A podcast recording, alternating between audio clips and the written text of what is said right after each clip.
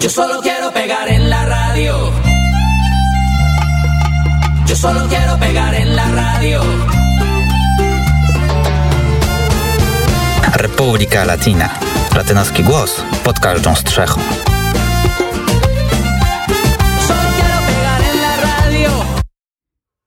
No to chyba mogę zaczynać. E, W takim razie e, zacznijmy od e, raportu takiej organizacji pozarządowej, która nosi nazwę Centrum Bezpieczeństwa Wolnego Społeczeństwa w języku angielskim Center for a Secure Free Society. To jest e, organizacja pozarządowa e, pochodząca ze Stanów Zjednoczonych.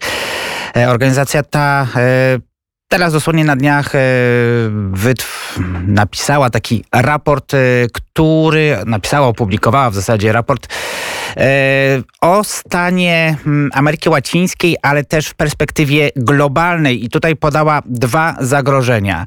E, Przede wszystkim najważniejsze zagrożenie jest takie, że zdaniem tejże organizacji w 2022 roku w regionie pojawi się nowa socjalistyczna i autorytarna fala, która popchnie Amerykę Łacińską do punktu krytycznego.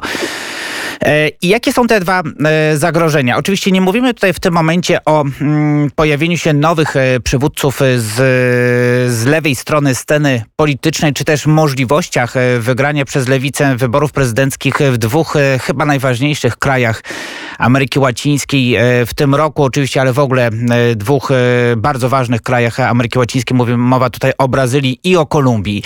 Ale mm, jednym z tych zagrożeń, e, pewnie z punktu widzenia amerykańskiego przede wszystkim, ale również myślę też e, z punktu widzenia światowego, to są bardzo mocno wzrastające wpływy dwóch e, państw, dwóch mocarstw światowych, czyli Rosji i Chin. O ile w przypadku Rosji e, mówimy tutaj przede wszystkim o penetracji e, wojskowej e, rynku latynoamerykańskiego. Rosja bardzo mocno współpracuje z takimi państwami jak Wenezuela, jak Kuba, jak Nikaragua, czyli tymi państwami, nazwijmy to e, lewicowo-populistycznymi, ale Rosja szuka również nowych rynków zbytu. Mówi się tutaj o spotkaniach e, prezydentów innymi Argentyny, e, innymi Urugwaju, e, właśnie z, ze stroną rosyjską i ewentualnych możliwościach podpisania umowy współpracy wojskowej. Podobna e, współpraca wojskowa też e, najprawdopodobniej zostanie podpisana pomiędzy Rosją a Peru. E, z kolei w przypadku Chin mówimy tutaj o. Mm, jakby takiej e, próbowaniu e, ustalenia takiej dominacji gospodarczej. E, Chiny bardzo mocno stoją już obecnie na rynku latynoamerykańskim. Inwestycje chińskie są obecne chyba w każdym kraju. No i tutaj też podkreśla się, że wybór nowego prezydenta w Chile, Gabriela Boricia, może być takim impulsem do jeszcze większych działań chińskich właśnie na rzecz współpracy gospodarczej chińsko-chilijskiej.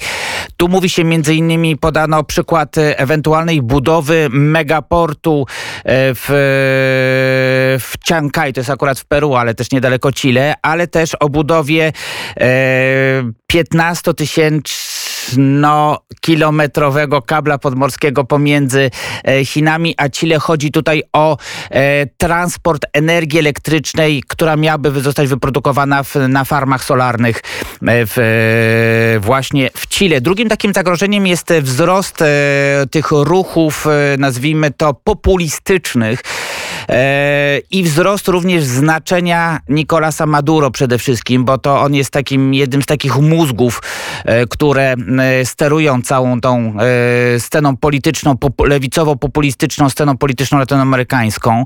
E, Mowa tutaj e, chociażby o tym, że opozycja wenezuelska no niestety znowu zaczyna, zaczęła słabnąć. Pomimo tego, że i to e, tutaj taki, taki otworzę duży nawias, że w, e, całkiem niedawno, dosłownie na dniach, teraz chyba nie pamiętam, wczoraj czy przedwczoraj ogłoszono wyniki wyborów uzupełniających w stanie Barinas e, w Wenezueli, to jest zachód e, kraju i te wybory wygrała po raz kolejny opozycja. Przy, przypomnę, że m, w e, Trybunał e, e, Wyborczy Wenezueli e, w listopadzie zeszłego roku nakazał reasumpcję głosowania. E, Znowu e, te wybory wygrała e, opozycja i to może być taki powiedzmy impuls dla mm, opozycji wenezuelskiej do tego, żeby rze- rzeczywiście wreszcie wziąć się, zjednoczyć i do tego, żeby, mm, e, żeby e, nie bojkotować wyborów, ale starać starać się rzeczywiście w ten sposób legalny zdobyć, czy przejąć władzę od, od reżimu Nicolasa Maduro. Oczywiście no to, jest, to jest tylko takie założenie czysto teoretyczne, bo też nie wiadomo jak Nicolas Maduro i jego ludzie się zachowają. Wracając do, mm, wracając do samego raportu, tutaj mowa jest również o tym, że Nicolas Maduro stara się zdobyć poparcie międzynarodowe e, w takich krajach między innymi jak, e, jak Syria e, czy jak Teheran. No, współpraca polityczno-gospodarczo-wojskowa pomiędzy Wenezuelą a Teheranem jest bardzo zaawansowana.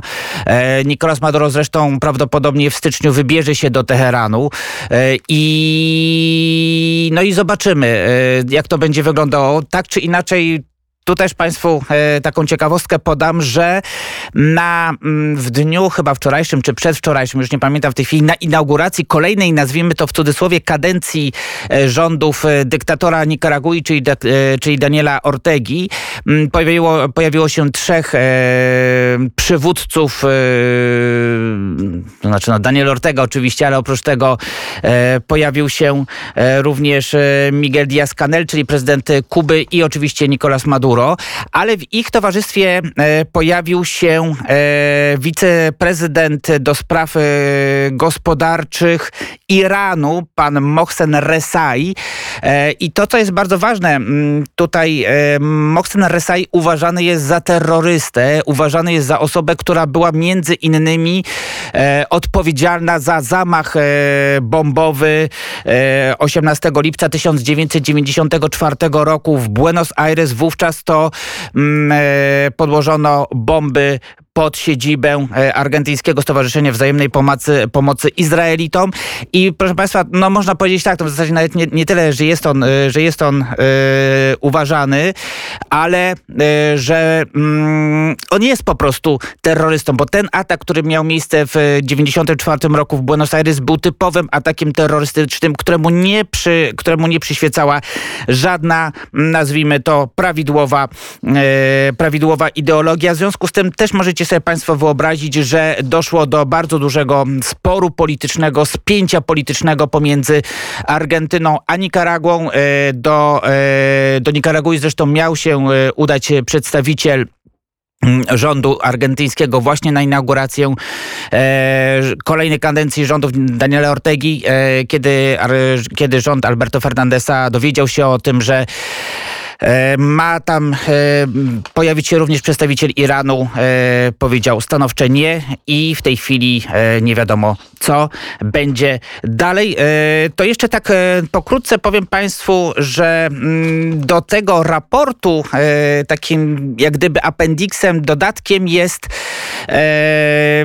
Pismo, yy, wezwanie w zasadzie senatora Marco Rubio, to jest e, senator republikański pochodzenia kubańskiego, oczywiście senator ze Stanów Zjednoczonych, e, który wezwał Joe Bidena o to, żeby przyjrzał się bardziej wyborom w Kolumbii, bowiem od tych wyborów też bardzo może zależeć sytuacja w całej Ameryce Łacińskiej. Na sam koniec dodam tylko Państwu, że Gabriel Boric, o którym dzisiaj wspominałem przed chwilą, mianował swoje swoim e, nowym szef, e, szefem e, swojego gabinetu eksperta do spraw praw człowieka i ruchów tubylczych pana Matiasa Mesa Lopen.